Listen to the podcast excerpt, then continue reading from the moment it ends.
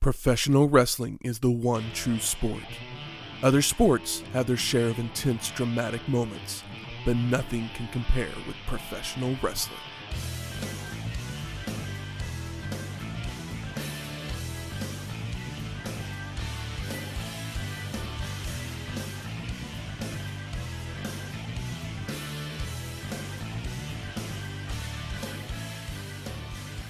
Welcome to Wrestling History X, where three friends come together to talk about the stories behind the matches. I'm Matt. I couldn't manage a Wendy's. And I blaze blues. Welcome to episode 227, Survivor Series 1996. Back to attack. To attack. Who's back to attack? My assumption is um, Bret Hart. That's actually a good. It's a good thinker. yeah.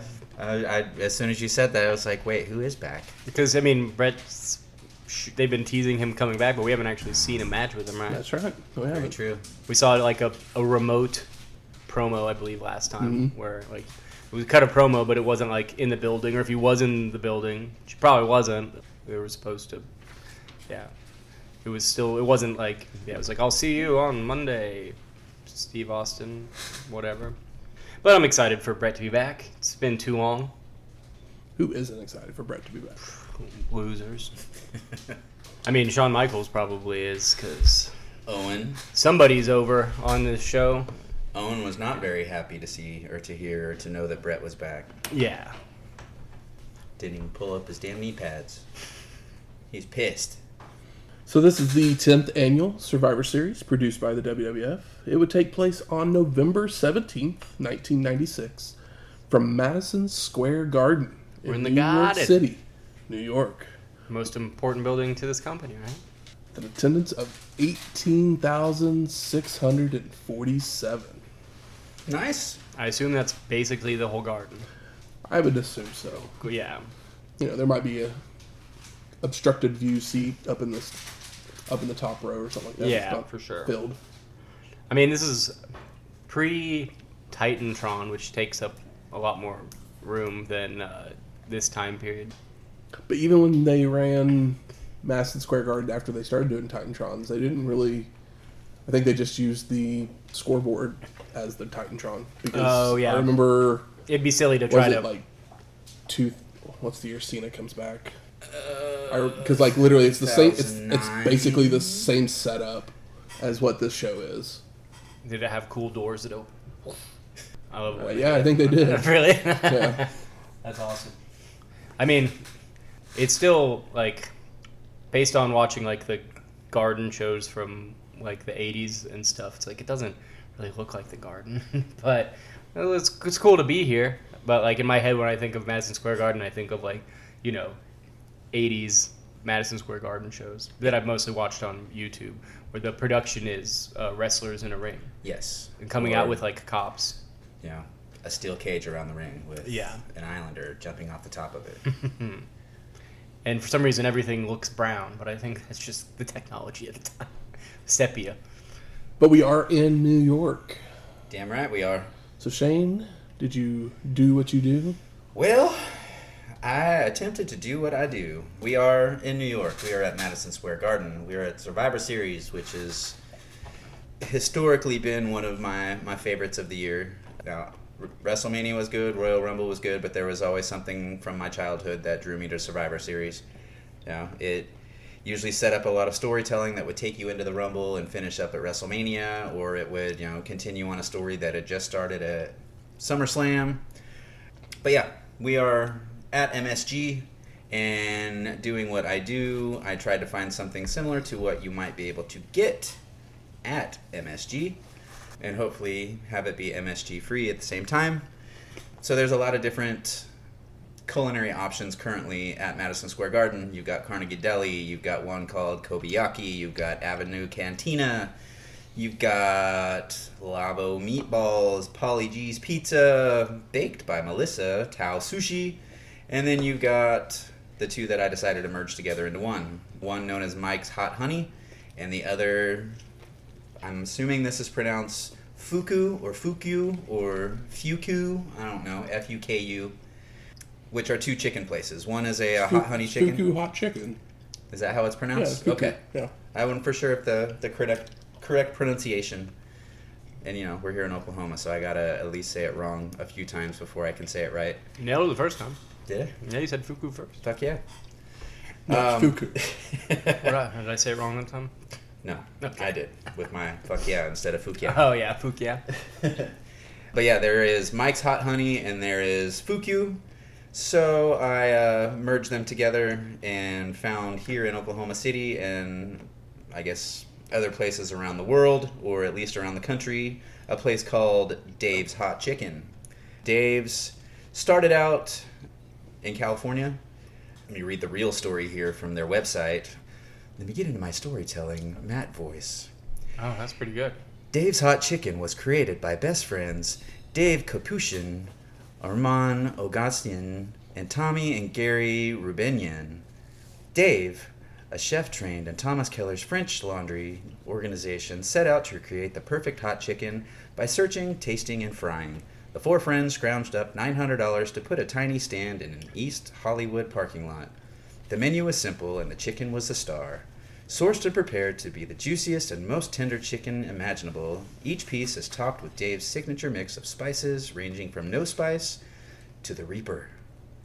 Yeah, it, it started off as just this little little shack that caught some social media buzz, and then Eater LA showed up basically the next day, And How much do you hate, have to hate fine dining to leave French laundry to go cook fried chicken? hey, you, you got to find your start somewhere. You know, some people start from the bottom and work their way up. This one apparently started at the top and worked their way back to street food. Hey, if you can sell, worked. If you can make one thing really well, then you don't really need that big fancy menu. Exactly. But yeah, Eater LA showed up uh, after their their first couple of nights, and then the day after they put out a little little BuzzFeed uh, talking about how East Hollywood's late, uh, late night chicken stand might just blow your mind, and instantly lines spread around the block. They've been going strong since then. They've got uh, a wave of celebrity investors ranging from Drake, Samuel L. Jackson, uh, the former First Lady of California, Maria Shriver, Michael Strahan, and Boston Red Sox owner Tom Werner. Eclectic group. Right? Some motherfucking chickens in this motherfucking restaurant. Yeah, super tasty, super juicy, flavorful. Uh, we got a, a little bit of variety. Matt went with the uh, mild light. Michael I went felt with medium, dangerous. right? Bringing out his inner Darkwing Duck. Yeah, I Let's didn't know try it was gonna be something hot new. chicken, but I was like, well, I can do hotter, but like we gotta talk. Can't have it be over here with the hiccups. They're topped with a little kale slaw, what's known as Dave's sauce, which is, I'm guessing, similar to like a cane sauce in a way. Uh, mixed in with everything, it's pretty damn tasty. Came with some honey on the side that I drizzled on here. I got the medium and the hot just to see the difference between the two. But yeah, it's super juicy, super flavorful. And they're, for, for being what's known as sliders, they are a whole lot bigger than I was expecting because I was it's like- expecting just a little teeny tiny slider that would be These are two Chick fil A sandwiches. Yeah, Oh. absolutely. There's the reference, yeah. 'cause Yeah. I don't, I don't know Chick Fil A. I don't support them because they don't support me. You're not missing much. This is definitely better than Chick Fil A. yeah, if you, uh, if you're in the mood for a, a hot chicken sandwich, pickles, slaw, sauce, good chicken, go to Dave's. Try it out. I mean, if they made it to Oklahoma from California, they're probably in your state too. Yeah. The one in Oklahoma City is located in uh, Bricktown, over on Johnny Bench, Johnny Beach Boulevard, something like that. But yeah, I'm gonna do like I normally do to finish this up by taking a bite in front of the microphone. So no crunch, but here goes. No, that was vile sounding. Squishy. but it's fucking good. Yeah, it's wonderful. One of the better hot chicken sandwiches I've had. Mhm. I feel like they always like maybe they just since they, they don't clean their fry oil enough, or it feels like it's always a little overcooked Mhm. and the chicken's kind of dry, and sometimes it's too hot to be enjoyable. Yep. And I can handle spice. They make it extra hot, so you have to drink more to cover up for the fact that the chicken's actually I, dry. I am a weenie. Noted, noted on the show. But the, what was it, mild mild, Light mild, mild? light mild, like is probably less than what a spicy chicken sandwich is at Chick Fil A. Yeah, I mean, I Just, got just so for reference. yeah, mine was medium, and I was like, I definitely could have went spicier because So far, I've only taken. Well, here I've got two in front of me. Let's try the hot while we're at it, just to see the flavor difference. there was a lot of different. What was the first one you took about it? Medium. Oh, okay. Yeah, medium. Nothing to. Not the kind of spice that would. Uh, There's definitely more heat in the hot, but it's not it's, burning. They've got an extra hot, and then they have a Reaper also above this one. So yeah, if I went again, I'd probably go hot. Extra hot. It's like at that point, sometimes it's just like, okay, you want it extra Are hot, you so they just like your food? they just like dust it with like straight cayenne pepper, and it's like, well, what's even what's even the point here? right. But something that would happen right around the same time as Survivor Series '96. We got a new number one song What could in the be? country. Blackstreet with No Diggity. About to bag it up. That's that's, that's that song, right? Yeah. Okay, Yeah. I'm just making Yeah, sure. I thought I was right. I was searching the the brain for like the next line. Oh was like, yeah, it's not. I think it's the It's not end of like that It's part of the song. repeating, Yeah, bag it up. bag it up. Yeah. I like the way you work it. no Did diggity. they say back or bag? I won't say it says bag. That's what I always Let's heard. see.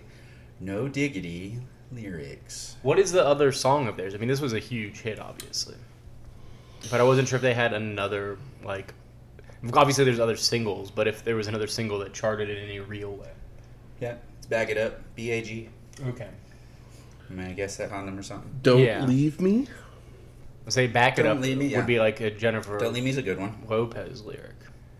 But let's just say that like three of their top eight songs on Apple Music is a version of No Diggity. I like Yeah. the way you work. But yeah, definitely a classic. But they don't have uh, And the they don't have the hit power of a Boyz II Men No. or a um, and two of them are They they're just good- featured artists. Mm-hmm. So that kind of tells you yeah. They had a good uh, funk sound to them. they were on the Rugrats movie. Oh really? Yeah, I definitely saw that in the theater. The uh, Did not. yeah, it would have been weird if you did. the um, yeah, I mean, is it is this like the last grasping fingers of like New Jack Swing? It's probably something after, uh, or but uh, like as far as like big crossover, because this was not. I could see it being that, yeah. This I was mean, um, playing on like the regular pop radio. It wasn't playing Yes. on like urban radio. yeah. Because I mean, it was playing on urban radio too. I feel like, like Boyz II Men by their second album, they were just more. yeah, that's like They were not more new. pop. yeah, that's barely R&B. New Jack Swing. Yep. It doesn't have that, you know. Motown Philly is what I think of when I think of New Jack Swing. That song is what pops in my head first. I mean, I know in '96, they're the number one song basically continues to be a R&B song for the rest of the year. So Is it Savage Garden or is that 98? That's 97. that's '97. Okay. Yeah. oh, fucking Savage Garden. I was not a fan. I mean, that song's better than the Cherry Cola song, but then neither of them are my favorite. Cherry Cola song stinks. Yep. Thanks, Rosie O'Donnell, for playing that every fucking day on your damn show. Uh, I don't remember her playing that. I loved the Rosie O'Donnell show Oh, as she kid. did a little lip sync thing to it on a daily basis because she loved that Chicken Cherry Cola line. Man, not a very funny lady, but I really, I really loved that show and like watched it with my grandma a lot. But you know, I guess perfectly funny for and appropriate for a ten-year-old. Oh yeah. Koosh balls. She had a crush on Tom Cruise. She called everybody Who cutie, didn't? cutie Yeah. patootie nudie, I mean, cutie, whatever. he's he still looks great, jumping off Absolutely. motorcycles. Oh yeah, I saw something of. I guess it's like a fan made deal where they put his face over Iron Man as a potential Iron Man four in a different multiverse or something like Tom that. Cruise well, would there, never there do was a there, Marvel. there was talk that he was going to be the Iron Man in the Doctor Strange movie. Ah, Oh, that would have just been like a gag, like him in Tropic Thunder or something, though. But Good. him in Tropic Thunder was fucking great. Yeah, absolutely. But I mean, he's Tom Cruise. He's not gonna. Totally he's not. on Tom Cruise part. He's not gonna sell out to Disney. He can. He's just gonna continue to make action movies until he can't anymore. Maybe Disney and Scientology can get together on a project one day and I'm sure they already have. Yeah, I'm sure. I'm sure they're pulling uh, pu- pulling strings together in in a boardroom that nobody knows the uh, location of. Yeah, '97 we start moving into more rap, and, Oh. and and pop stuff. So yeah, Yeah, I'm trying to think. I'm like, oh, Nelly. no No, Nelly's still a few years away. Puffy, Yeah. Big. Oh, Yeah, because as soon as Bi- Biggie dies, Biggie dies. Then, then Puffy gets blown up, and then Yeah. Mase is thrown in, and then Will Smith has a whole shiny background video collection. you know it's pretty And then good. Di- Diana dies, so Elton John gets back on the. oh Yeah. yeah. Harlem World, pretty great record by Mase. So literally, there's only seven seven different Seven different number one songs for the year. one, two, three, four, five, six. pretty impressive. Seven, eight, nine, ten. There's ten different number one songs. Hmm.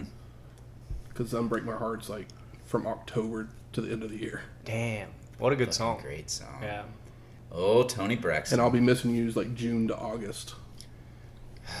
I'm not gonna lie, I did not enjoy that song. Oh, No. it's one of my favorite songs. Like I, I, mean, liked it when it I first had the came out, I had and the then it was single. everywhere. and just like play. yeah, Puff Daddy is a fucking dweeb, Play. but you know that was his only like hit that anybody actually cared about. I think though, and he just kept trying to push him out there. Well, enough, Enough puff. enough puff.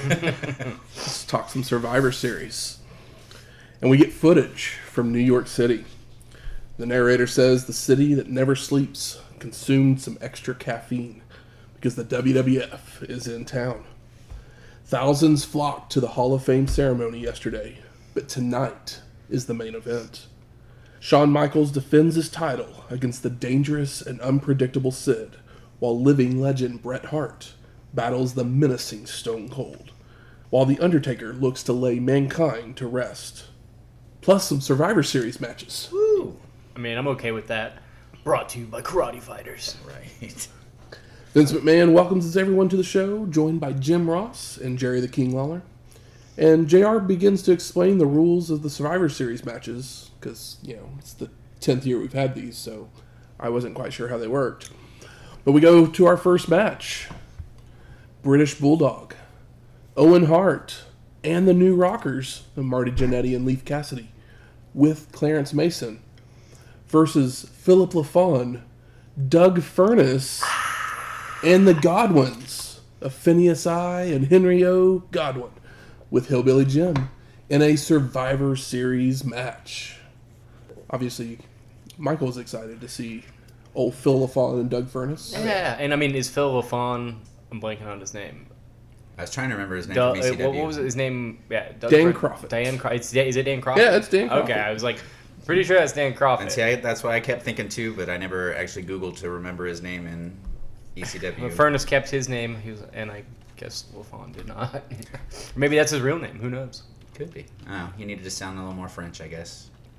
So LaFon hammers away on Marty to start, hitting a vicious clothesline after a monkey flip from Jannetty.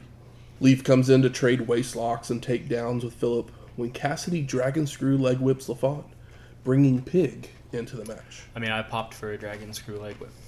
Also, JR is popping all over the place for Doug Furnas because he's from Oklahoma. Mm-hmm. Phineas spits in the air, catches it, and then rubs it in his hair Lovely. before Leif body slams him. Cassidy tries for a second one, only for Pig to block and slam Leif a pair of times, followed by a running the ropes, where Marty gets a knee into his back from the apron and a clothesline from Leif. Henry jumps in the ring, which distracts the ref, allowing the heel team to gang attack Phineas. And Cassidy continues with a clothesline and a leg drop, followed by a Jannetty leaping back elbow, where it appears he may have hurt his ankle. And Pig reverses a whip, but telegraphs the back body drop, allowing Marty to face planting, before going to the top rope, where Phineas would crouch him and climb up as well. Jannetty would shove Pig off to the mat, before flying off with an elbow drop, only for Phineas to roll away and tag in Hog, who whips Marty, only for him to fall down. Henry gets Jannetty into a corner, but he charges into a big boot, allowing Marty to whip Hog across the ring, only for Pig to cushion the blow against the turnbuckle. I love that spot, and I feel like it's been a while since we've seen it. I don't know who originally did that, but that's like a Feels like an Anderson thing. yeah. I feel like it was a a rock and roll or midnight's Or- thing yeah, too rock- as yeah. well. Could see like Midnight Express doing it or Yeah. Freebirds. Yeah, definitely that um, Era. golden era, age of, of tag team. Maybe it was a a Killer Bees. Could have been. I think every, I think yeah, I think I think all the good ones did it back then. so it was funny to see the Godwinns do it. Not the way I would describe them. Not my favorite tag team. no. Henry then goes to whip Jannetty into a corner, where Cassidy looks to cushion the blow as well. But Hogg boomerangs it around to the original corner before knocking Leif down to the floor. Hogg then delivers the slop drop for the pin, and Marty Jannetty has been eliminated, and we won't see him again for a couple of years. And he just pops in and pops right back out. Also funny that I was like, oh well, I just would assume that Leif would be the first one out. And my other thought was, oh, LaFon or Furnas will be the first one out on the other team. It'll be one of the two, but like it's like yeah. Well, Marty got hurt. Yes, I just So wasn't think sure if it was they probably did that. Yeah, absolutely. I just didn't wasn't sure if it was a real hurt or not. And see, I was trying to figure that out too, because at some points he'd take a, a step and it looked like he was stepping lightly on the, the one leg, and then he'd do something where it looked like he was putting the pull, or putting the full pressure down. So Marty was always one who could fake an injury or sell an injury. I mean, the falling to the uh, mat thing was good because that's probably when he could have when he took the time to be like, "Hey, I'm, me outta I'm here." hurt. Get me out of here. You know, this is what we'll do." I got a line waiting in back. Mm-hmm. Owen then runs in with a spinning heel kick to Henry for the pin, and Henry O. Godwinn has been eliminated. That was fast. So, I assume that was probably supposed to be the first elimination. yeah, fine with me. So this brings Phineas back in to go after everyone, including the ref, clotheslining Hart, who had blind tagged Bulldog, bringing him in to deliver a running power slam to Pig for the pin. And Phineas Godwinn is eliminated. And I'm excited because I'm like, oh, well, that means Furnas and LaFon probably gonna slam some guys, which was exciting. Davy Boy and Furnas run the ropes when Doug misses a dropkick, allowing the heels to take control with double teams, missile dropkicks, clotheslines, and suplexes. Cassidy takes over with chops, a running clothesline, and a gutbuster, but he misses a charge into a corner, allowing LaFon to tag in, taking Leif to the top rope for an inverted superplex for the pin. And Leif Cassidy is eliminated. Thanks for coming. Bulldog jumps in to be taken down with a hook kick, knees, and chops, before going for a jackknife cover that gets a two count. Davy Boy pops LaFon up in the air for a faceplant, bringing Owen in for a belly to belly suplex to get a near fall. Neck breaker and a second rope elbow drop gets two for Hart, before an enzuigiri for a near fall. Double clotheslines from the champs to Philip, followed by a bulldog low blow before Owen takes over with uppercuts, a turnbuckle smash, and a whip to a corner, only to run into a knee. But Hart cuts off the tag attempt, allowing Davy Boy to join in on the double team attempt, only for Owen to be dragged out of the ring by Furnas, while LaFon sunset flips Bulldog over for a pin, and the British Bulldog has been eliminated. Crazy. I know. I mean, I'm excited over here. Davy Boy chop blocks Phillips' leg before leaving, allowing Hart to pounce on the leg, wrapping it around the ring post and applying the sharpshooter. But Doug runs in to break up the hold. And the like, they have two refs except for the Survivor Series thing. Guy on the floor doesn't do a goddamn thing. Well, Vince says at one point that he's just there to make sure that the uh, Eliminated. the limited ones leave quickly. I know, but like, he's got his leg wrapped around the post. Mm-hmm. Like, shouldn't he be able to do something about that, or at least act like he's trying to do something Hey, about it? Don't do that. Yeah, count to, One, or just start the count. Two. Yeah. Yeah. Owen then telegraphs a back body drop, allowing LaFon to deliver an enzuigiri, followed by making the crawl to the corner for the hot tag, bringing Furnas in to nail drop kicks and suplexes before hitting an overhead belly to belly for the pin and the win. So your survivors are Philip LaFon and Doug Furnas. And, the fuck and would yeah, have thought it? I know. And I was looking, it's like in the crowd, well, and and Michael goes wild. Uh-huh. I was excited about this. I mean, your immediate thought is like, these are the first guys out. Like Leif Cassidy's been on a WWF pay per view before, Yeah. but you know, good for the WWF for trying to push somebody on the first pay per view match, making Bringing them a new look team strong. for- yeah. For the champs to face.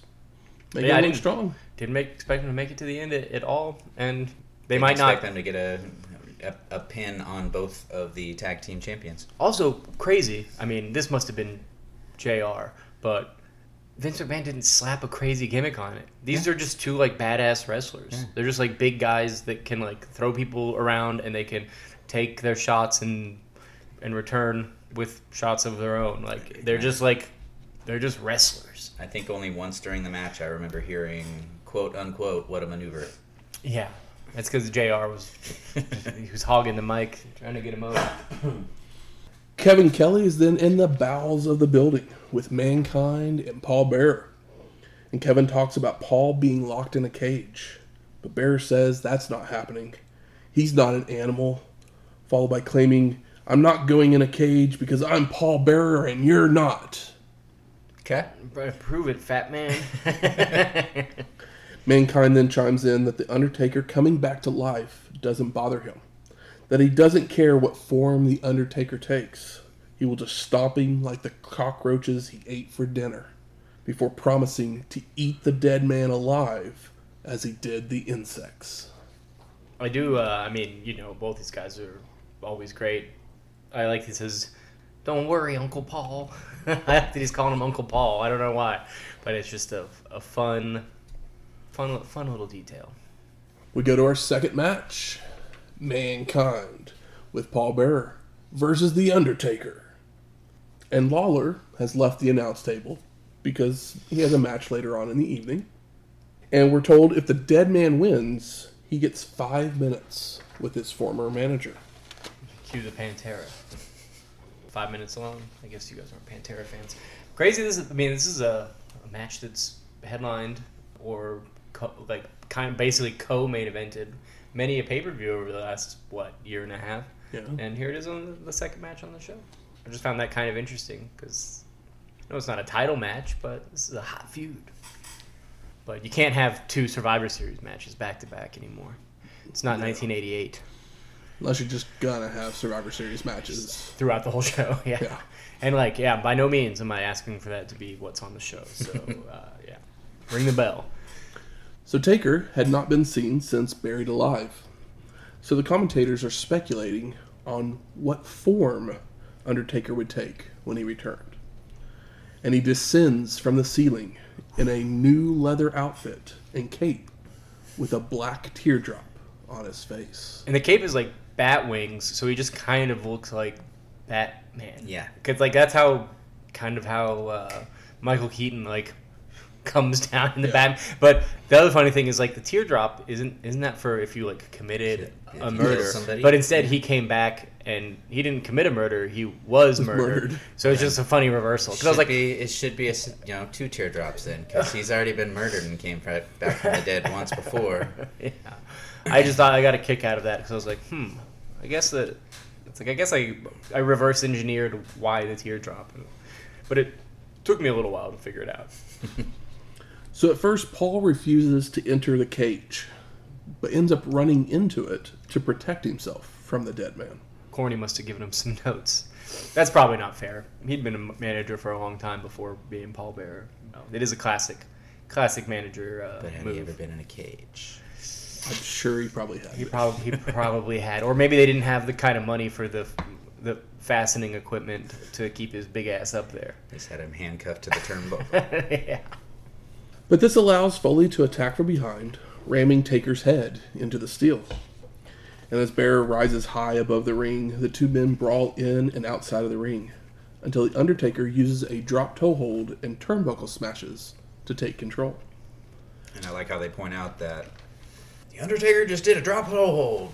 He's using May have wrestling never, moves. Yeah, may have Yeah. never seen him do that in his life. I mean, he's he's brawled with Mick Foley, and we've seen how that turned out. So now it's time to time to wrestle him. You got to try something new because you know you've been buried alive. You've been almost had your arm or whatever cut off, whatever it was, where you got a staph infection on, Oh, on yeah. one match in the boiler Mhm. room. So hey, maybe maybe try some actual wrestling moves instead of just brawling. I'm sure he was happy to do that.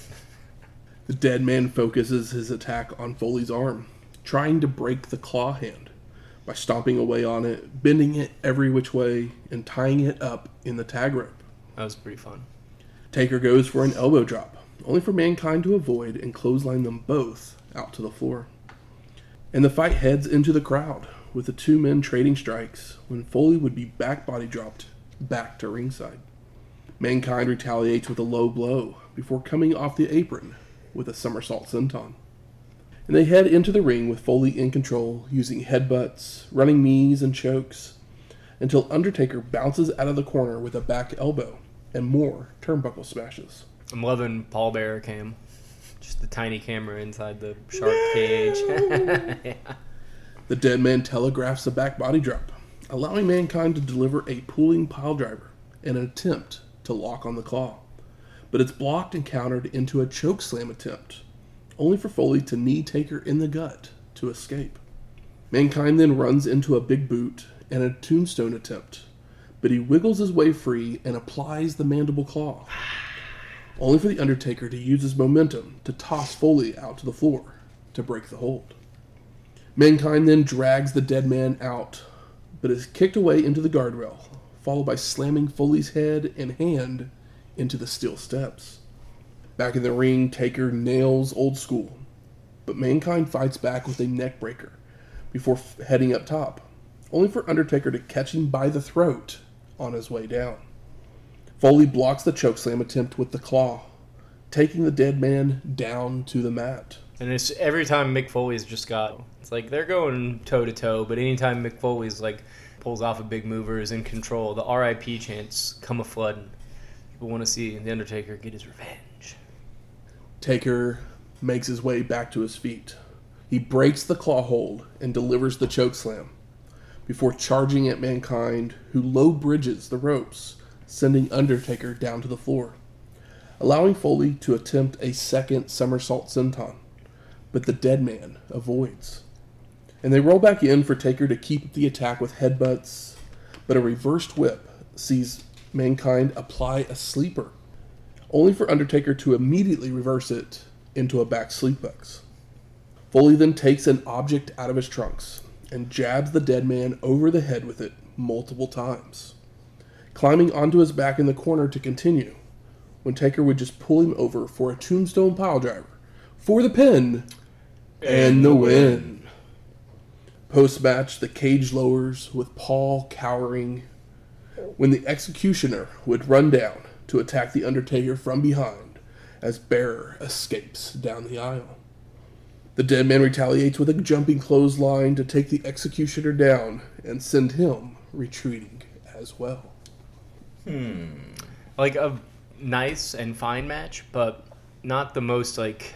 I guess it's the Undertaker just getting Getting his getting getting back. getting his win back, but like it doesn't have the uh, like fervor or excitement. And I, it's not by no means bad, but it's not clever. The only angle is like Paul Bear in a cage, but yeah, it's like I mean, what else do you do? It's he just he needs to he needs to beat mankind now. I'm not complaining, it's just a little interesting considering how how this feud's been going on for so long, and it's like I guess maybe this is the end of it for a while, but Yeah. maybe not. That's what I it feels say- I like. would say this is probably the last match for a little while. Yeah, they got to take a break now. until you know, quote unquote, hell breaks loose. I mean, we all know what that means. Is it the same executioner? Yes. Yes. Okay, because I was looking as they made their way into the ring, trying to figure out if it was or not. I know those lips anywhere. So Vince shows us the AOL room, Oh my god! and LaFon and Furnas are there with employees typing what they say. they look so happy to be there in front of laptops. Sunny then comes out to the arena with new music. As JR says, the name of the tune, You know you want me or something like that. yeah, I know you want me. with McMahon replying that, no, you're not my cup of tea. Thank you. It would be. It would have been really funny is if since DiBiase's gone, They just changed it from Sunny, money. sunny, to sunny. I mean, you know. I'll just wait. She gets her own personalized Sunny song here. I believe, or have they already done it? I mean, Where this they one- actually use the song "Sunny" from like the old times, fifties, sixties, whatever. A song I'd probably recognize. Yeah. But yeah, it's like this song is fine. It's not the not the best Jim Johnston cut ever, Yeah. but you know, it's, she's got her own song. Good for her. I mean, it does get Vince dancing, which Even though she's not his cup of tea. I mean, he's a liar. no, Ross isn't his cup of tea. Oh, okay. Ross said that. I mean, the only thing that's stopping Sunny outside of her bad attitude is uh, is Vince's obsession with Sable. Ross says the name of na- said the name of the song. Uh, okay, gotcha. I know you want me. There, we, now I got it. No, you know Vince loves it. Yeah, at first it was like, Vince, what? Don't even try and deny this. I know you're still fresh off of your sexual harassment suit or whatever from the, the late 80s, but come on. Doc Hendrix is then in the back with Triple H's Survivor Series team, where he mentions Mark Henry's injury, so victory must be in the back. Hunter agrees and promises to show Marc Mero why he's the Intercontinental Champion. And Lawler chimes in that Henry is faking his injury because he's scared. Before Crush says his team is a weld oil machine of destruction and thinks that Survivor Series is a fitting name for this event. Hmm. It, it literally is a fitting name for this event mm-hmm. because That's, there's Survivor Series matches. I mean, if the name was that bad, they would have changed changed it by now. Also, this is the first time we've seen Crush look like a Prison, right? oh Escape pr- prison. Yeah, Well, he looked like that whenever he came out to help Shovel oh yeah, at Buried Alive. that's but true. But this is the first time. but yes. yeah, we've, But I we've mean, seen this him is- like in.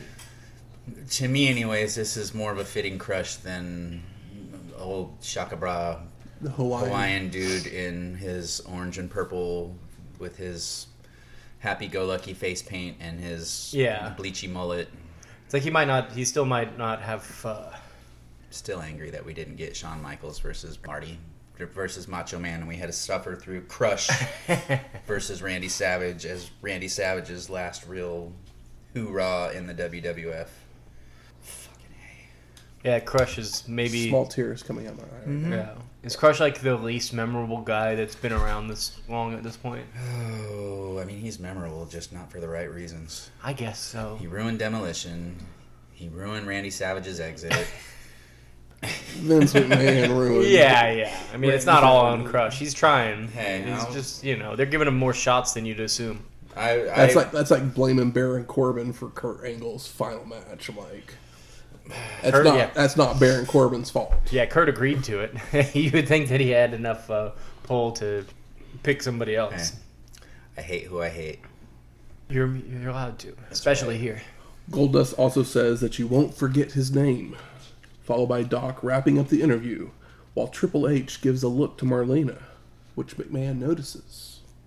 Foreshadowing? I mean, uh, he doesn't have a girl at the moment, but there is somebody who thinks maybe she could fill the job. We go to our third match Crush, Jerry the King Lawler, Goldust, and Hunter Hearst Helmsley with Marlena versus Wild Man Marc Mero, the Stalker, Rocky Maivia, and a mystery partner with Sable in a Survivor Series match. The last time we saw the Stalker was at Slamboree 94, episode 118, when he was just Barry Windham. What the hell is it with them and Barry Windham? Why won't they just let him be Barry Windham? I know, like he doesn't. He he like he, Barry Windham looks doesn't just look like a. Barry a Windham was already Barry Windham in WWF. Why won't you just let him continue to be Barry Windham? Why do they- you got to make him the Widowmaker or a Blackjack or Yeah, a Stalker? it's probably like ah, Barry Windham's too old. The- He's too old. Put on a creepy mustache. Shane, maybe. Shane, maybe you can answer this question because it was a question I had. His gimmick is the Stalker, But he's dressed like a Dudley. but he's a face. Uh huh. Yeah, and he comes out just wearing a WWF T-shirt and like trunks. It's like he doesn't. It's not. Yeah. He doesn't. There's no gimmick outside of the name. He's I just Barry Windham, except for he has like a you know a mustache. I honestly have no memory of the Stalker character whatsoever. So when he walked down to the ring, it was like, wait, what the fuck is going on here? Because all I saw was he looked like an overgrown Spike Dudley without glasses. Yeah, I saw the stalker, and And- I was like, I was like, I was like, who the hell is the Yeah, stalker? And then I was his like, name? oh wait a second. Dutch Mantel. Oh yeah. This is the debut match of Rocky. Just glad they didn't keep his name from Memphis. Mm. Flex Kavana. Flex Kavana. Very funny. Smell what the Flex is cooking. Flex Kavana is a really silly name. Wow. So the wild man takes the mic and he says that they weren't stupid enough to come short-handed. So they bring out Jake the Snake Roberts, sending Triple H's team bailing out to the floor. I had a revelation. I mean, they're not bailing because it's Jake. They're bailing because Jake's got a very large yellow snake. Yeah. Maybe it's just jaundice. Uh, you took the words out of my brain. that was very rude. So Hunter avoids Mero to start. So Goldust begins for his team, where they trade strikes till Wildman gains control with hip tosses and a back body drop. I gotta say, I'm happy that Jake is no longer, at least in this match. I don't know if he wears it in the future, but his little top piece that he'd been wearing since he came back to King of the Ring, where it was like his sleeveless T-shirt looking thing that yeah, matched his, trunks. It looks like a it looks like a like a costume that they didn't use in the Flintstones movies. yeah, it's really stupid very much so. Yeah. But yeah, I'm I'm glad he's ditched that and has just gone back to just looking like Jake, wrestling Yeah. with no shirt. He even when he was you know younger, he still looked just like somebody's dad. Yeah, he's he's had a dad bod Yeah. pretty much since he started. You don't th- you don't think that he can't kick your ass? Mm-hmm. The Stalker enters to keep up the attack with a clothesline, but the Golden One rolls away to bring in Triple H. So when Windham tags in Mero, Hunter again bails to tag in Crush. Rocky's now brought in only to be taken straight to his opponent's corner to be worked on, followed by a shoulder block from Lawler, which Maivia immediately kips up on and rallies with a drop kick and a big right hand to send the King out to the floor. Triple H returns to work over Rocky with strikes and a suplex. Goldust with an elbow drop and a rubber band slam. Crush even gets some headbutts and a backbreaker in, before Lawler returns with several falling fists and a turnbuckle smash. But Maivia begins to fire up on Hunter with strikes and a back body drop, making it to the corner for a tag to Jake, who comes in with jabs, a back body drop, and a short arm clothesline to Triple H. Roberts goes for the DDT, but Hunter drives him backwards towards his corner, allowing the heels to get some licks in. Goldust comes in with a knee drop before tagging the King in to deliver some jabs of his own, making fun of a dazed Jake, only to walk right into a DDT for the pin. Hey, nice for Jake. Right? Jerry the King Lawler is eliminated. Now, I really wish Jake would have gone outside at that moment, reached under the ring, and grabbed a couple bottles of Jack Daniels, and poured him over his and head. poured them onto his face. Yeah, Yep. no, yeah, the tea, the teetotaling Jerry Lawler. So the Golden One runs in to take back control, but Roberts escapes with a jawbreaker and tags in the Stalker, who delivers a vertical suplex for a two count, followed by going for a superplex, only for Goldust to knock Windham down, leap off with a double axe handle, only for the Stalker to catch him in the gut on his way down. Crush then nails Windham from the apron, allowing the Golden One to hit the curtain call for the pin and the Stalker is eliminated, and so is his gimmick, as he will be in a legacy tag team the next time we see him. I mean, Barry, you're better than the name of the stalker. Agreed. Yep. Mero then comes in with a knee lift to Goldust, but he telegraphs a back body drop, allowing the Golden One to kick and clothesline the Wild Man down. Triple H comes in to work over Mero with strikes, knee drops, and a backbreaker, before Crush comes in to continue the punishment with a bear hug, more backbreakers, and a leg drop for a near fall. Goldust hits a leaping clothesline for a two count. Crush with another backbreaker for a near fall. Hunter with an ab stretch, but when he goes for leverage, the refs see him, kicking away his hand from the ropes, allowing the Wild Man to escape with a hip toss and a sunset flip, only for Triple H to stay up and tag the Golden One in to keep control. Hunter returns, only for Mero to nail him with a head scissors and a back body drop, but a poke of the eyes allows Triple H to toss the Wild Man out to the floor. Roberts jumps in to trade strikes with Hunter, allowing Mero to make his way to the top rope to deliver a moonsault onto Hunter for the pin. And Hunter Hearst Helmsley is eliminated. I was kind of surprised he got eliminated so early. Yep. Crush comes in to attack from behind, but the Wild Man hits a drop kick that sends the big man out to the floor. Mero looks to fly out with a slingshot somersault plancha, but Goldust pushes Crush out of the way, sending the Wild Man crashing down to the floor. They return to the ring where Crush nails a heart punch for the pin. God, the heart punch might be the lamest shit. And Marc Mero is eliminated. I got about as creative with how I feel about it as it actually is in real life. Like I don't even have anything funny to say about the heart punch. Jake comes in with jabs and goes for a short arm clothesline. You know what that means? Only for Crush to duck and deliver another heart punch for the pin. And Jake the Snake Roberts is eliminated. Did Jake even hit a DDT? On, on Lawler. On Waller, yeah, sorry, yeah. It was like the but the, the other two were foiled. Yeah. But you see that short arm clothesline, man. That's how you train the audience. And it's And then been years comes- and years since uh, Jake really meant something, and he still means something when he shows up, even if he's higher than a kite, higher than a karate fighter's blimp. So Rocky is all that is left of his team.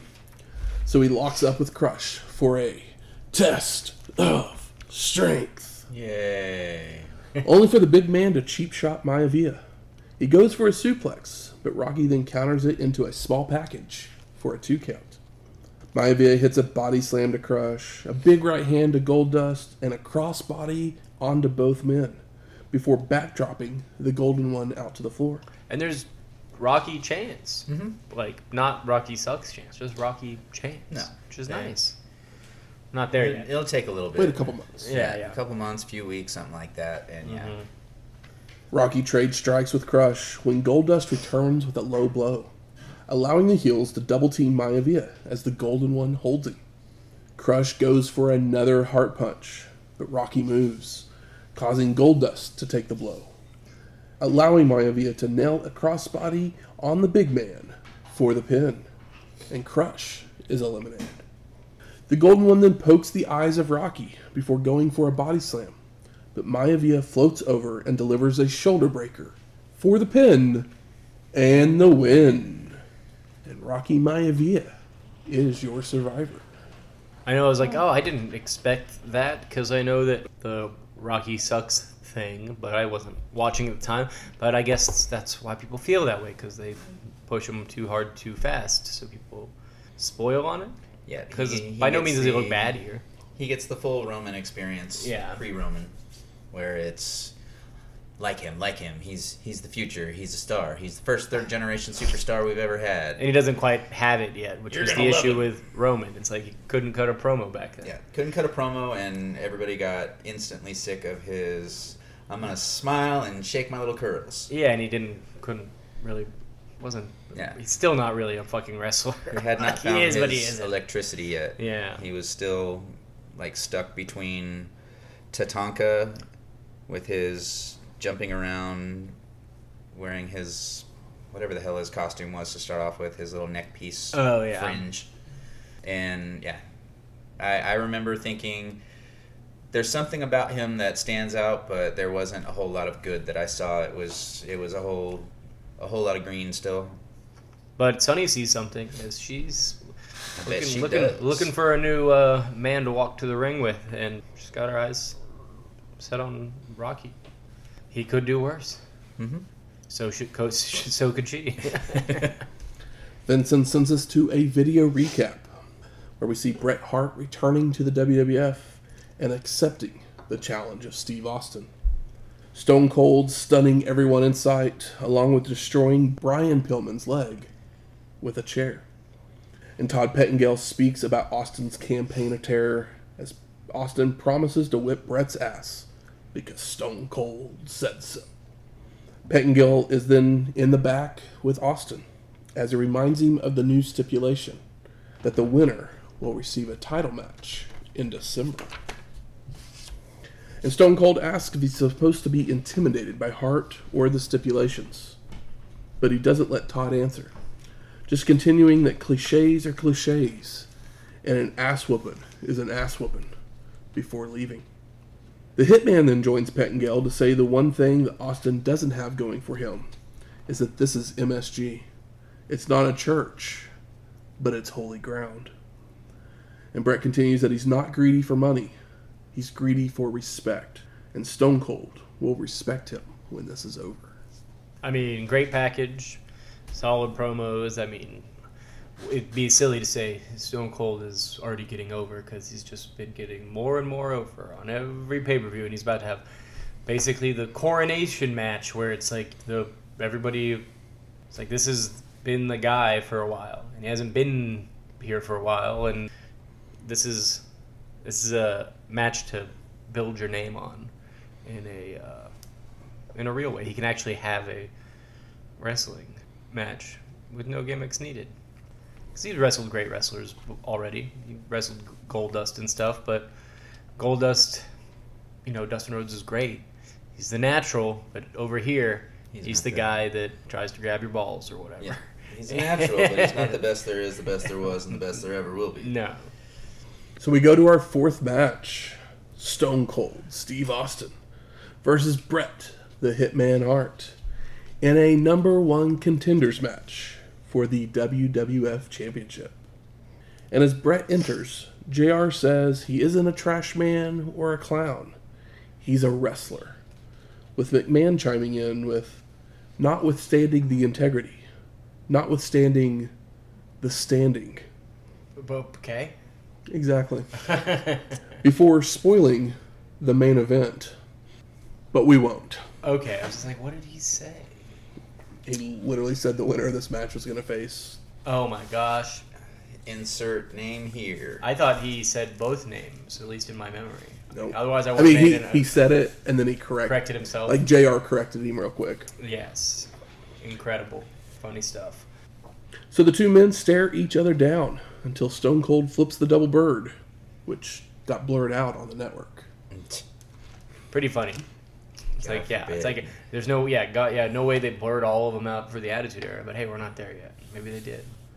They begin with some mat wrestling, using arm work to control their opponent until Austin catches the hitman with a stun gun. And Stone Cold begins to focus on the throat and neck of Hart with elbows, knees, chokes, and a catapult under the bottom rope. And it, I thought that it sounded like they were talking about this being a submission match. No. Eh, Okay, I think I might. I just heard that it was. I guess the one number one contender, because Jr. like starts talking up like it'd be so embarrassing to like give up in in MSG or whatever. So it seemed like that they were pushing over the submission moves on the commentary. So I got a little confused. I just wasn't sure if I was the only one. Maybe maybe Bret's been gone for so long that they had to remind people that The the sharpshooter sharpshooter is is his finishing move. You'd like to think they didn't have to, but hey, you never know. You know, Jr. sometimes just likes to give that information that you already know and don't really need to know Yeah, again. notwithstanding the standing. Bret rallies with clotheslines, an atomic drop, and a Russian leg sweep for a two count, before attempting a bulldog, only for Austin to shove him off hard into a turnbuckle. The two men then fight over a suplex, with Stone Cold getting the hitman up to the top rope, only for Hart to fight off Austin, sending him face first down to the mat. Did you guys see somebody that we see all the time on in another promotion?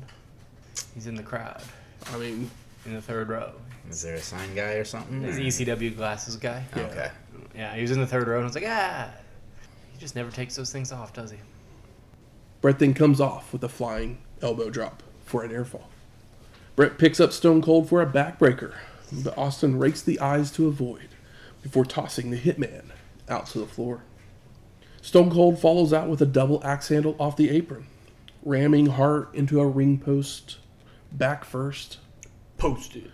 But Bret fights back to ram Austin into a guardrail several times, with it breaking apart, sending both men into the front row. Stone Cold's then rolled back in, but he just keeps rolling to the other side of, of the ring to regroup. But the hitman follows out with an elbow off the apron. only for Austin to take down Hart and catapult him onto the Spanish announce table and into the lap of Hugo Savinovich. Hugo. Stone Cold then body slams Bret on top of the table, leaps off the apron with an elbow drop before returning to the ring. Austin then brings the Hitman in the hard way, hitting a second rope elbow drop for a two count and a running straddle across the ropes for a near fall. Stone Cold then goes to an ab stretch, using leverage until he's caught. So Austin begins to argue with the ref, allowing Hart to recover, and the two men begin trading strikes again until Bret nails a stun gun of his own. The hitman delivers a pile driver and a backbreaker before heading up top, but Stone Cold knocks him down, causing Hart to crouch himself. He then climbs up to hit a superplex, only for Bret to roll him up for a two count. Back to their feet, Austin nails the stunner for the pin, and no, the hitman kicks out. Stone Cold continues to make pins out of frustration, all for near falls, before locking on a Texas cloverleaf, only for Hart to crawl his way to the ropes to break the hold.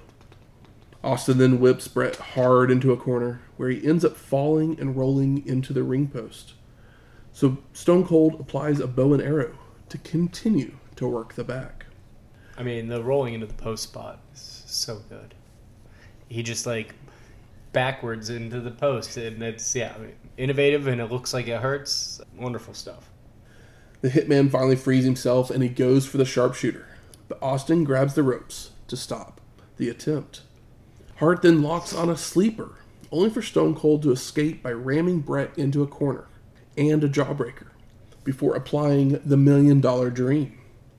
The hitman then runs up the ropes and leaps backwards with Austin's shoulders down for the pin and the win.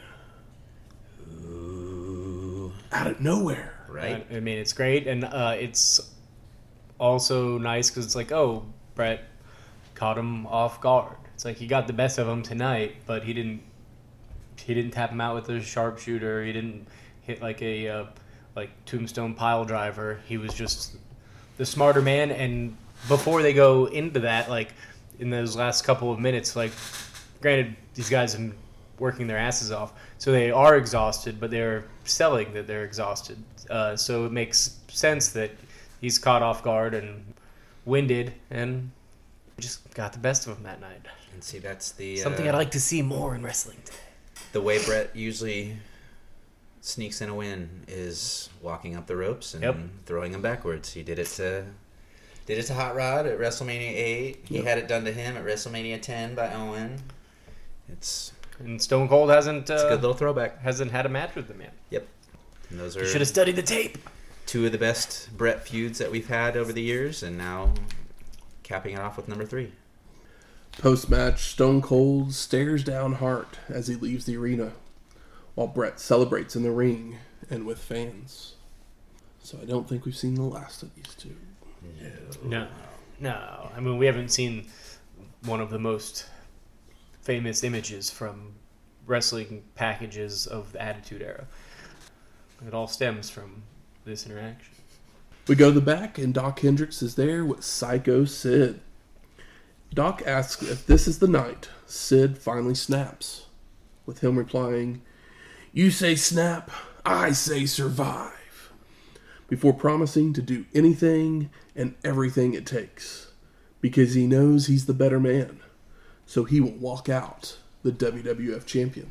He's the master and the ruler.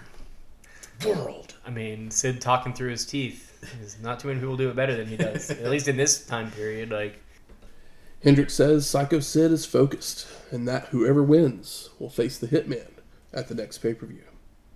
I got a question. uh huh. Did Sid's baseball cap look like a yarmulke to anyone else?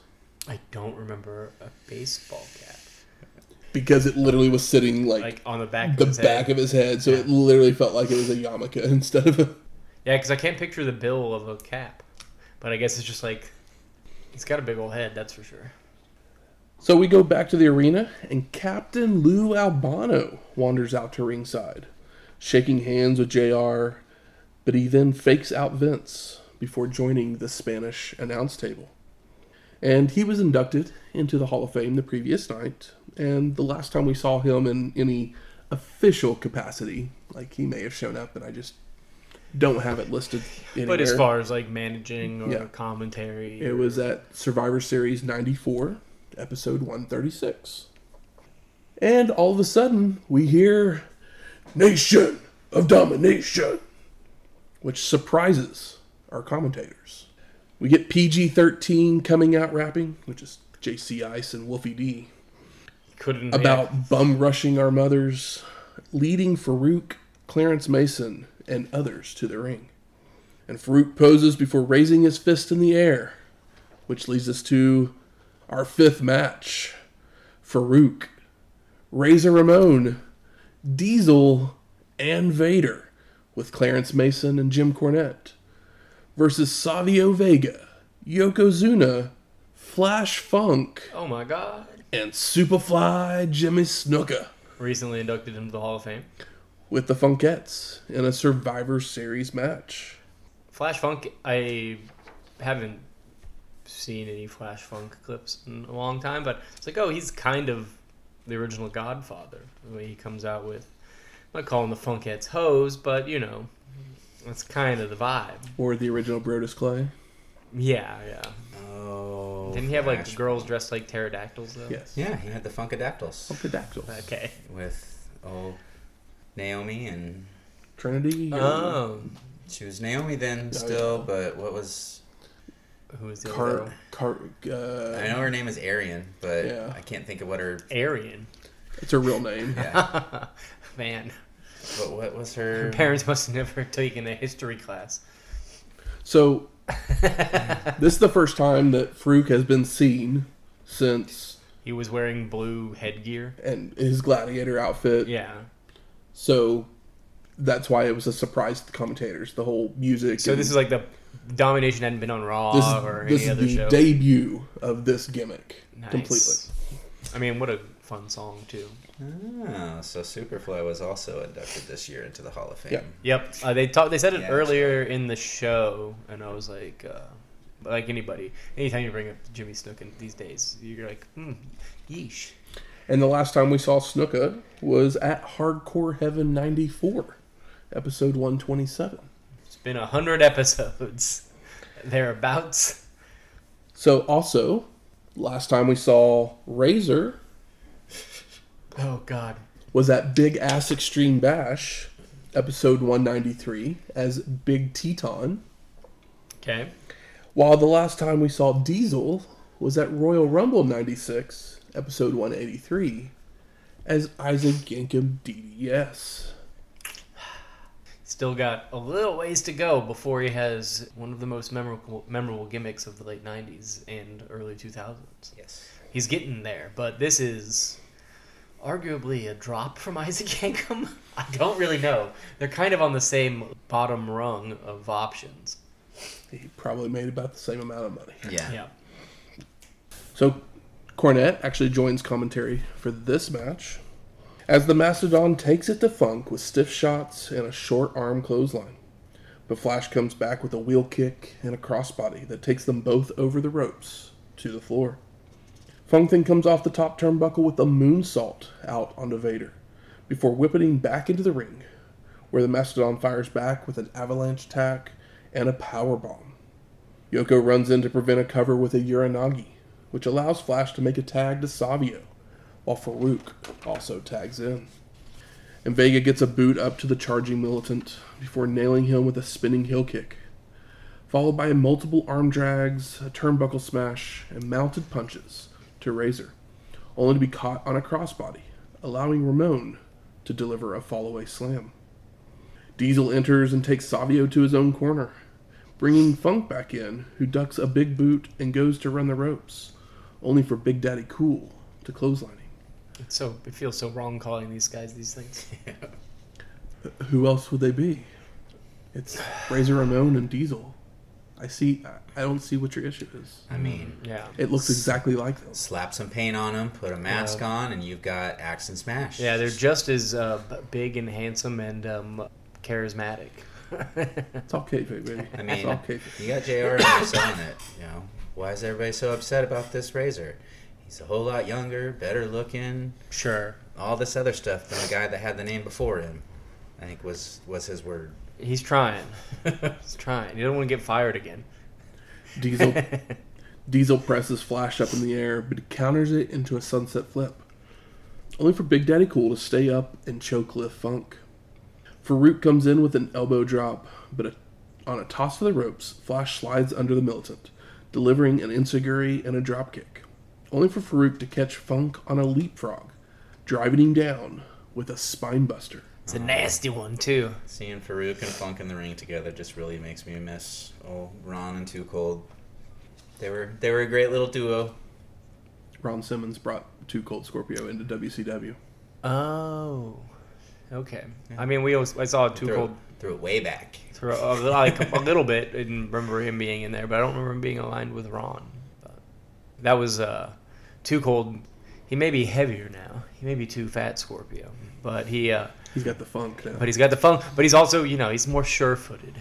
I don't know. He was slipping all over the place early on. I bet if you asked him, he was still that lean, mean, spelt, 248 pounds of chiseled granite or whatever it was that he used to introduce introduce himself as in Uh-huh. uh, ECW. I'm sure he leaned out. Uh, he had, he's, he's in he's in the Fed now.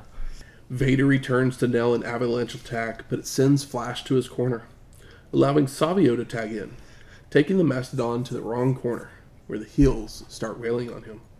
But Vega fights his way free, followed by taking Diesel to his corner, bringing Snuka in for headbutts, chops, but he ends up charging into a knee. Vader tags in, only for Superfly to keep up the attack with a leaping headbutt, drop kicks, and a body slam but the Mastodon drags him to the wrong side of the ring, allowing Razor to tag in. Snuka slides under Ramon and escapes to his corner to tag in Savio, who punches Ramon back to his corner, with Big Daddy Cool tagging in. Vega with a spinning heel kick, and he goes to run the ropes, only for Vader to pull the ropes down, causing Savio to tumble down to the floor. Faarooq then slams Vega back first into a ring post Post. several times, but before rolling him in for Diesel to deliver a jackknife powerbomb for the pin. And Savio Vega is eliminated. So that's not who I saw being pinned first. I figured it'd be a, a Razor or a Diesel, but Yeah, but they're trying to get that yeah. over, and Savio Vega is Or just the, uh, kind of the guy that Vader has and a strap Yoko matches. tackle each other over the ropes Oh. and roll to the back or something. Yeah. Superfly jumps in, kicking Big Daddy Cool on a telegraphed back body drop, sending him to his corner to bring Razor back in. And they trade strikes until Snuka hits a gut punch, a body slam, knee drop, and a Superfly splash for the pin. And Razor Ramon is eliminated. There he is. I mean, and of course the crowd pops. It's Jimmy Snuka, but Snuka still looks pretty crispy for his uh, age, and we assume that his. Who knew when his brain started melting? But What year was it? yeah, I mean, I'm sure. I'm when sure- did she go missing? Or when Yeah. was she murdered? when was she found dead in a Yes. hotel room? And Diesel's tired of this match, so he grabs a chair, nailing Snuka across the back with it multiple times, leading to everyone jumping in the ring and brawling, including Vega returning from the back with a chair as well. And the refs call for the bell and the disqualification on everyone. As it should be. There's chairs in the ring. So this is the last time we will see Superfly for about nine years, and the last match that we will ever see of Yokozuna. Um, I did. I do remember um, watching this, thinking like, I mean, obviously he's very large, but that maybe it's just because he was in there for a limited amount of time. So when he was in there, he looked good or used the energy that he did have. Uh, but I was like, oh, it looks a little better than I expected, considering I know how this is all gonna go. He's had a a good what four years ish. I want to say he came around in 92, 92, 92 93. Yeah. Yeah. Fun fact on this match. So, obviously, there was a mystery man that they were advertising. Yeah. Ended up being Snuka. But the silhouette of that mystery man in all of the advertising looked a lot like one Macho Man Randy Savage. Huh. No, it makes me wonder. Did he have like a cowboy hat and a silhouette, or I didn't see the advertising. Hmm. It was like this the, is just what I, I, I read this. my, my I mean, in my mind. It's like probably you it's, got somebody standing there with a finger like that? it was probably just the closest thing they had that they'd like use in the past or something. Well, the rumors were that his WCW contract Uh, had expired oh, after the last pay per view, after Havoc. That just happened. so yeah, there was a potential that they were talking to him. Yeah. Huh. Which I don't know if this is the match that I would have wanted him to return in. I'm sure it would have been booked a little different if it was that was the case. I hope so. I would hope so as well, but you know, I mean, were you guys kind of excited when the ref called DQ with chairs? Because I was over this already. oh yeah. Oh, yeah. All I wanted to see was the the the Jimmy Snuka do a splash. Honestly, I didn't even want to see that. I was. I mean, I forgot who the super or the mystery partner was. So when Superfly's music played, it was just kind of a. oh, Uh, All May as well just have the gobbledygooker come down. no. Come on, I'm pro. I'm not really You're pro. pro- you're I'm- pro I'm- Gooker. but yeah, it's kind of a bit, but the like, but Snuka is uh, an important, an important part of this company, even if, Mm. even if he did kill his girlfriend. Vincent sends us to a recap of our main event, where Todd Pettengill narrates footage of Shawn Michaels' title reign, saying the Heartbreak Kid had lived his dream, while Sid had struggled with reality. Sycho Sid calls himself the ruler of the world, but the champion is the one who rules. Shawn has overcome bigger, stronger, and more vicious opponents, persevering, but now the enemy is from within. The enemy is trust. But also, Sid's bigger than Kevin Nash, right? I mean, yeah. I mean- Probably with the muscles and everything. Yeah, I mean, like Sid is definitely more defined. Kevin Oh, Nash yeah. might be taller. Body-wise, but, like yeah. body wise, I would be like, thought oh, Sid is just, like yeah, height. yeah, yeah. For Sid, the enemy was always within, being his struggles with sanity, but he thought he found rationality in Michael's friendship. However, misunderstandings bred contempt and now fuels Sid's psychotic desire. And Sycho Sid complains about the Heartbreak Kid kicking him in the face, with Shawn saying he will do it again, before claiming he can't miss that chin. Hmm. Todd finishes by believing that Michaels has unleashed a monster with champion's appetite. Before we go back to the arena, and we see both competitors come out of their locker rooms to walk towards the entrance. So we get Goldberg entrances, kind of. But we go to our sixth match Sycho Sid versus the Heartbreak Kid Shawn Michaels with Jose Lothario for the WWF Championship and Sid uses his power advantage early on. But after Shawn slides through his legs, Michaels is able to nail some jabs and a crossbody. The two men then trade slaps and strikes before Sycho Sid goes for a press slam, only for the Heartbreak Kid to escape, sending Sid to the ropes, where he telegraphs a back body drop. So Sycho Sid tries for a power bomb, but Shawn bails to the floor to regroup. Sid gives chase, but it ends up back in the ring where Sycho Sid runs into a boot in a corner, followed by Michaels chop blocking the leg. To- And people boo. People are pro Sid. Most of the crowd is pro Sid. Yeah, I noticed that early on. The guys, the guys in the crowd. Oh, yeah. The girls are still pro Heartbreak. I mean, why wouldn't they be? I mean, he's a sexy, But man. people, they're the guys are over. sexy boy, I guess I should yeah, say. they're over the sexy boy. At least in MSG. Yeah. HBK continues the punishment on the leg with stomps before locking on a figure four, but Sid rolls it over to cause a break.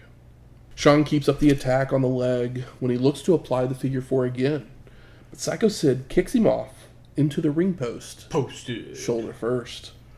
Sid unloads with kicks on Michaels, but HBK avoids a charge into a corner and drop kicks the hurt leg to go back to work on it. I love that uh, Sid just pushes the cameraman's camera. It's nice, a nice little production note. Sycho Sid kicks away Shawn several times, till it sends him over the ropes.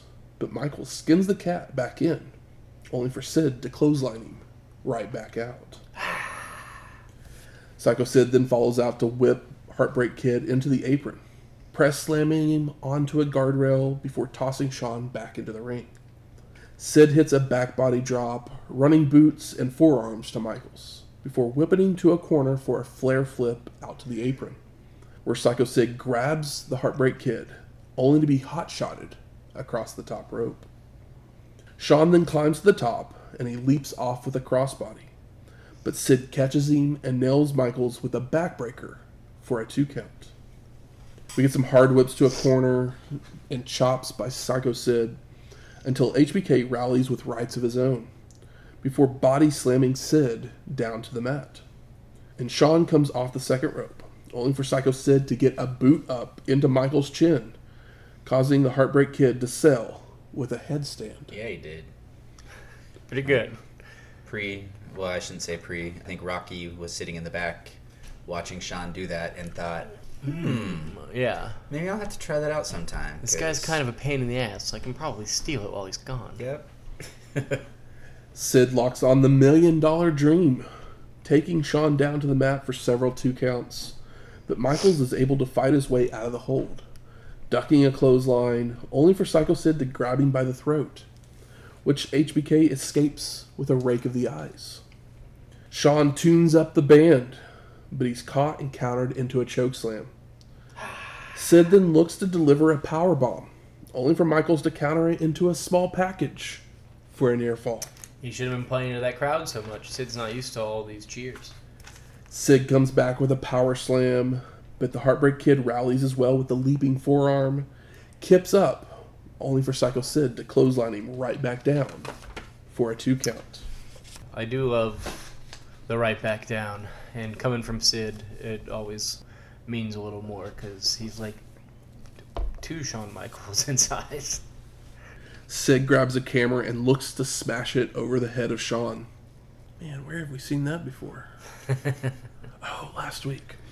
When Lothario would jump on the apron, yelling at Sycho Sid, who turns and hits Jose in the chest with the camera, causing him to fall to the floor. Sid then turns right into sweet chin music. But Michaels goes to check on his mentor, who appears to be having a heart attack. Yeah. And the Heartbreak Kid calls out for help. Sycho Sid following out to the floor to return Shawn to the ring, It was a camera shot, not a heart punch.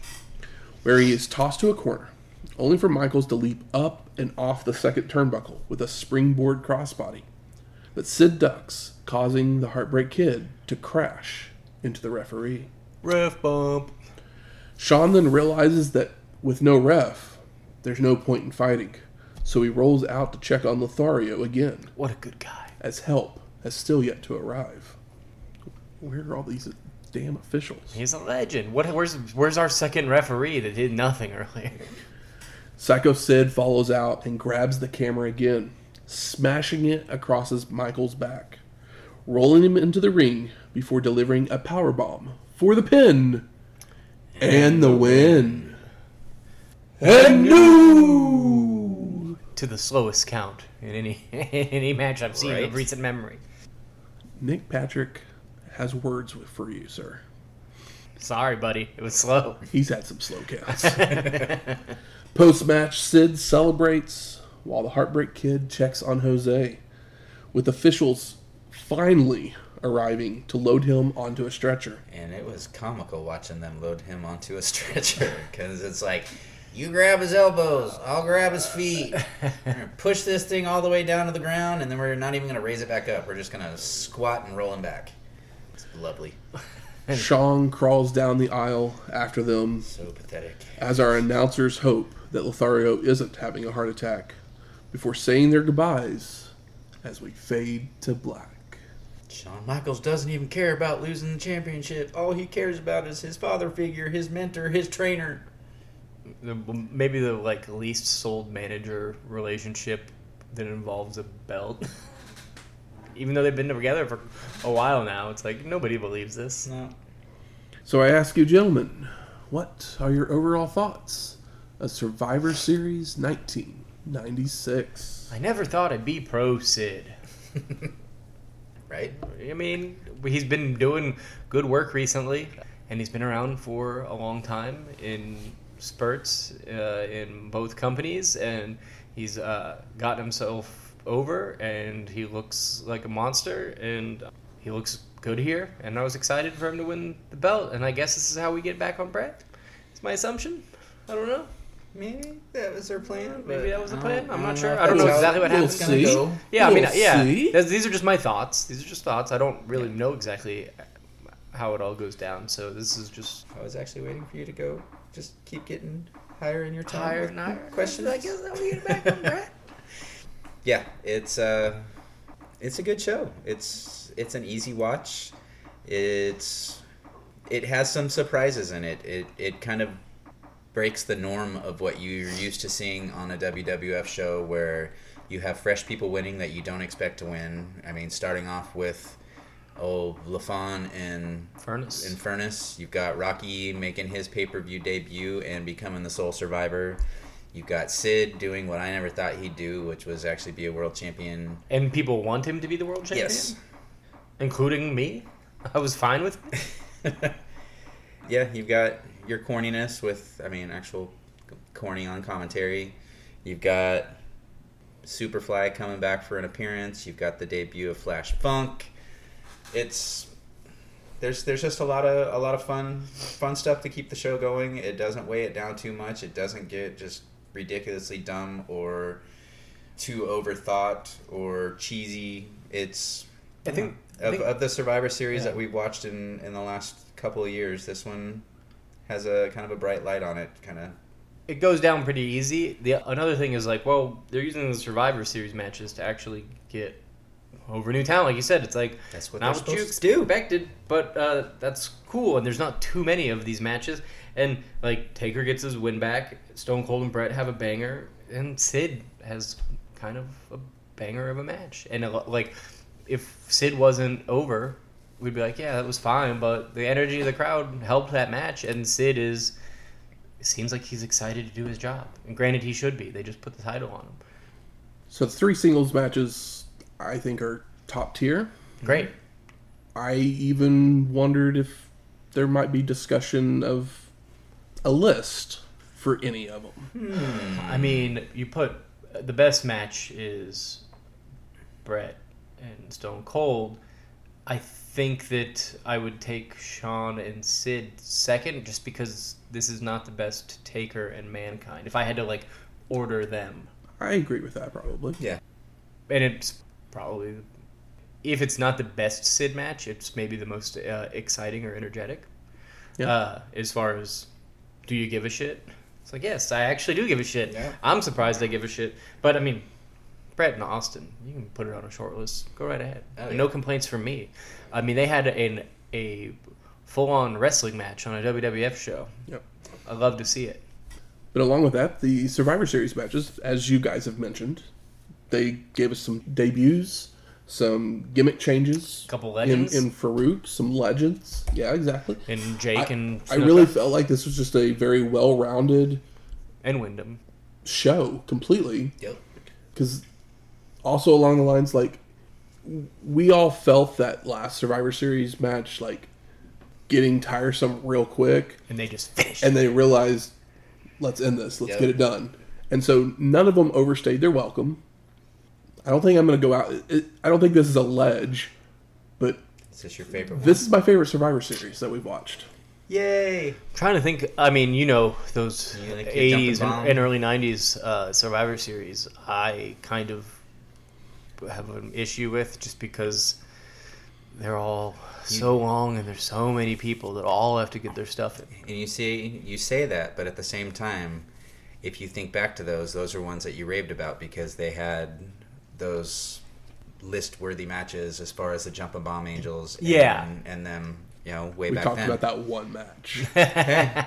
Hey, but that one match made the list and It was did brought make up the again. list. Yeah, And for then it's sure. been brought up several times since then. So Yeah. without without those early Survivor series, we wouldn't have any of those jumping Bomb. No, and the thing is, is that, like for me, I'm watching them out of context of like the time. So for me, it doesn't feel special to see all of these guys in these matches because the way that television was programmed, it's not like today where like there's basically no like no name jobbers that get put on to put people over, which is what happened back then. So you wouldn't see all of these guys like face Yeah. face off with each other um, on television Yep. regularly. So like that's why I don't get super excited about them because I don't have the memory of The like being able to see it. Yeah, that's so the out of context. I'm like, okay, great. Uh, there's five tag teams all hanging out on the apron on each side. How long is this gonna last? But you know, this. I mean, this is a such an easy to watch show. Absolutely. And even uh, the match that goes to DQ, like Flash Funk gets in and he gets to do some fun, impressive moves for people that Snuka Don't remember. Snuka Haven't gets to seen do him. his thing. Snuka has to do the, the splash, and he does it. And then as soon as he does, bring out the chairs. Let's go to our main event. Good. Where, where's the smart marks at? All right. Fuck you. I think it's time we smark it up. So, what are some of the best moments of this show? Pull it back here. Uh, Undertaker, uh, Vampire Batman entrance is pretty pretty incredible. Getting to see old Phil LaFon. In, I mean, yeah. In bright lights, in good cameras. I mean, yeah, Doug Furnas was there too, but of the two, I think LaFon's more my dude. What else? I'm happy that the whole JR heel turn thing wasn't a distraction on this show. Very true. If, if it if it even was a thing, Yeah, now it's just like they're cantankerous towards each other or whatever. But and it's I thought their interchanges were the whole Sunny line thing. Like that made me laugh when it happened. Yeah, they're not overselling it like they were, where like it was taking away from the show. Now it's like, all right, well, I guess you had to do that to establish it, but they're handling their their gab much better. And we've already talked Stone Cold and Bret being a, a list worthy match. It was beautiful to see their, I don't know, their start of their series or Yeah, trilogy of matches or however many they end up having. I can't I mean, and Stone Cold lost, but he's over, just not as over as Bret. Bret's coming back, and Stone Cold proved himself even in a loss, which is what you should do. This is the way it should be. We are the nation of domination. Yeah. Thank God he's not a gladiator anymore. Yeah. It is funny that they described him as a militant, but I guess that's that's the gimmick. I guess it's better than yeah, describing him as a fucking gladiator. That was just dumb. Yeah. I mean, it's Ron Simmons, hmm big, strong, scary guy. How about most disappointing? Fake Razor, fake Diesel. Yeah. Yeah, it's just like one of those things where it's like I know that, that they try it, but it every time that you see it or think about it or remember that this happened, you're just like, why did You they try even as hard bother? as possible not to roll your eyes. As Yeah. hard as possible. Uh-huh. I mean, the stalker was like. I mean, I literally had the question like, how is he a face with the name called the stalker? Yeah, Like, that's it- not a positive thing It to be makes doing. no sense. It's quite a nefarious, uh, nefarious choice to stalk someone. so best moment, him being eliminated and not having that gimmick anymore. It was kind of. It I mean, it was nice for Taker to get his win back, but it felt kind of unceremonious. Yeah. He got Uh, his win, and then. and I, by, like I said, by no means is it a bad match, but that's why it's at the bottom because these guys have had innovative Such great and like high, high tension matches It's with a hi- it's a high bar. Yeah, yeah. It's like, well, yeah, Taker just has to. He's got to come back from the dead and get his win back. So he did it, but you can't just go straight back into a hot angle. So I'd like to see these guys away from each other for a little bit. and I they will be Yeah, for a little while. there's a reason this was a Survivor Series and not WrestleMania or SummerSlam or whatever. How about best performer of the night?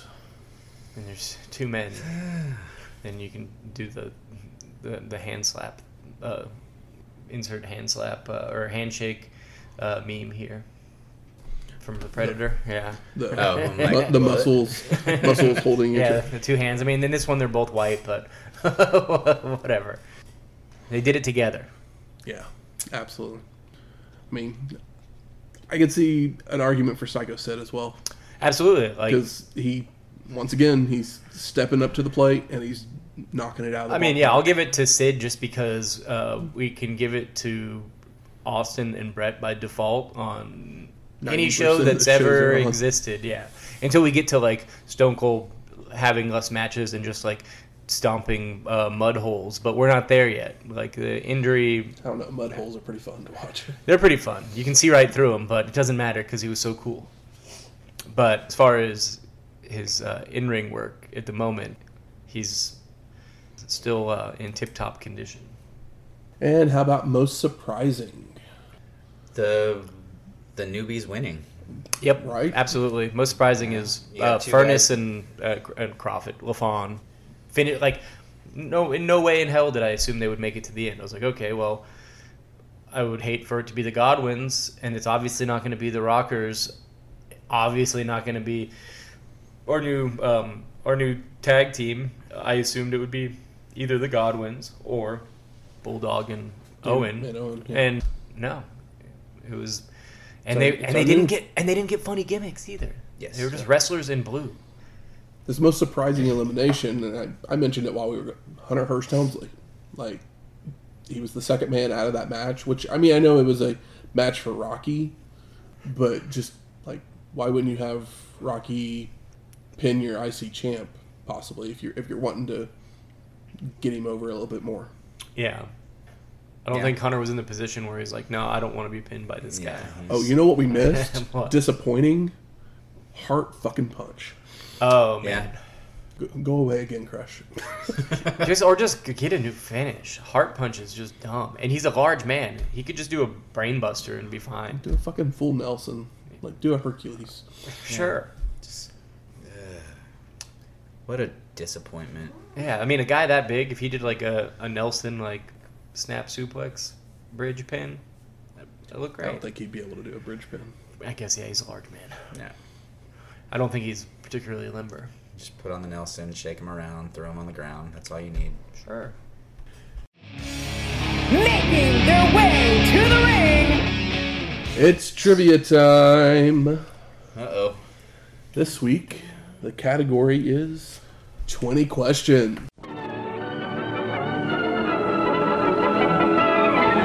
It's 20 questions, the question and answer program everyone enjoys.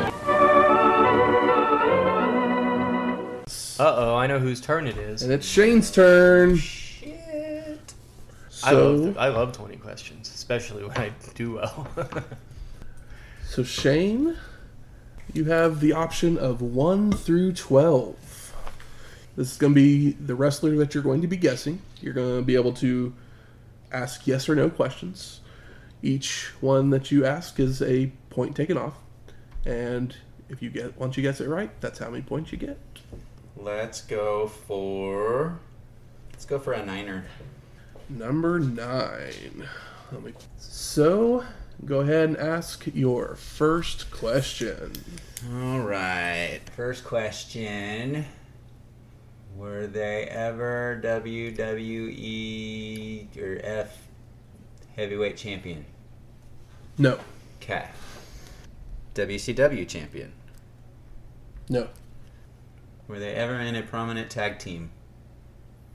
yes, Is it Rick Steiner? no, Are they an ECW superstar? no, Okay. Did they wrestle in New Japan or whatever Japan was at the time? like I will oh, give you this much. shot. I do believe he wrestled in a G1. oh really? He was. We never saw him. Okay. I can double check if.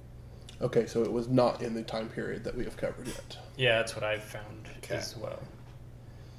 But you kind of got an extra, extra clue out of that. They've wrestled in Japan, but not during the time that we've covered yet. Okay. I feel like I'm asking stupid questions. Have they won the WCW light heavyweight or cruiserweight championship? No, Okay. Swear to God, if it's Hawk again, I'm gonna be pissed off. Fuck it, I'll just ask that. Is it Hawk? no, Okay. since he was my downfall last time. Is it Beautiful Bobby? No. Okay. Tag team wrestlers. But I haven't specified if it is WC. Well, eh, I'm guessing WCW just because a lot of your WWFers don't end up in Japan too often, especially around this time, but I could be wrong. Is it Paul Roma? No. Okay. Do they wear long trunks As in full pants? as opposed to, you know, the little Speedos? Yeah. Um. Yes. He, he never wore Speedos. Yeah. I was trying to think if I could picture him in speedo. No Speedo. I think we've seen him. I'll, I'll give you this much. I think we've seen him both in long pants and in like, like boxer type. I think we've seen him in both. Hmm. So not to like lead you down Yeah. one Yeah. path or the other. But in my memory, the the first thing I think of is his legs covered. Personally. Yes. All right, so I know it's a he. Yeah, it's definitely it's, it's definitely it's definitely not uh, How many? it's not Have Medusa. we have we seen enough women to like, Yeah. justify doing? Especially in uh, WCW, they don't even have very many female valets. I guess maybe in the early. those female 90s. tag teams Yeah. Uh-huh. that were not prominent? Tag team. No Speedo. Not Roma, not Bobby, not Hawk. Are they bald? Or have a shaved head? Not bald. No. Okay. Has hair. They have more hair than Arn Anderson. it's not a it's not a skirted eggshell situation. Is it Scott Steiner? No. Okay. Is it Marcus Bagwell? That is mm-hmm. correct. You right. got it, dude! I can't believe you pulled that out of your ass. Like I figured you would have. Damn, that's impressive. Because with the questions you asked, Marcus Bagwell would have never crossed my mind. Yeah, I'm trying to think of I was like, that's tag teams from back in the 93, 94 I know, times. but still. Like, who the fuck was It's like we haven't even seen him that much. It's been in like Uh-uh. spurts, and like he would have never crossed my mind. I would have. I don't even know if I would have got to my all-time favorite wrestler, Tom Zenk, who was active at this point in Mm-hmm. time.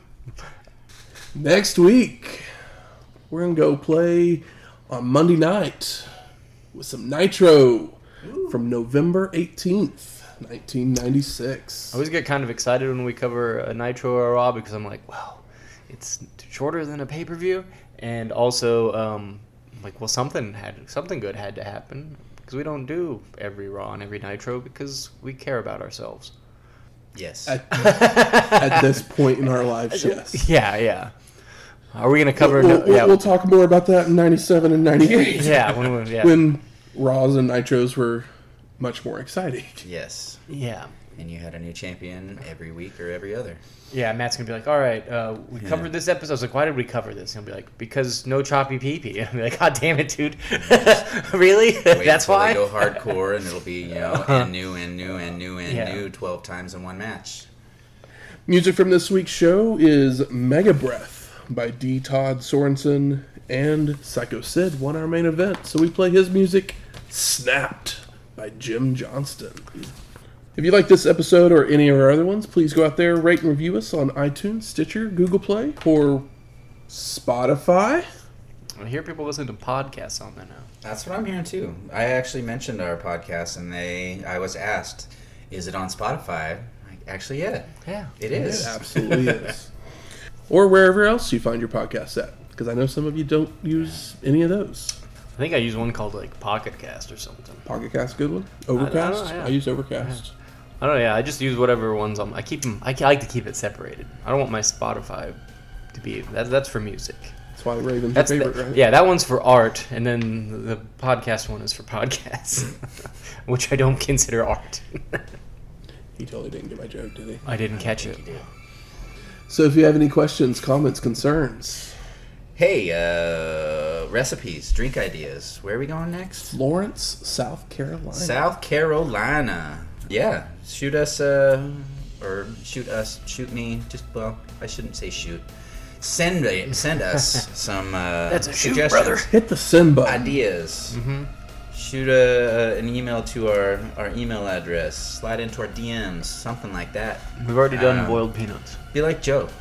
Joe sent us some some great ideas for Philly. So if you've ever been to South Carolina or Florence or you went to this next show that we're going to Monday Nitro, give me some ideas. What'd you have? What'd you what'd you like to do back in 1996? What'd you drink?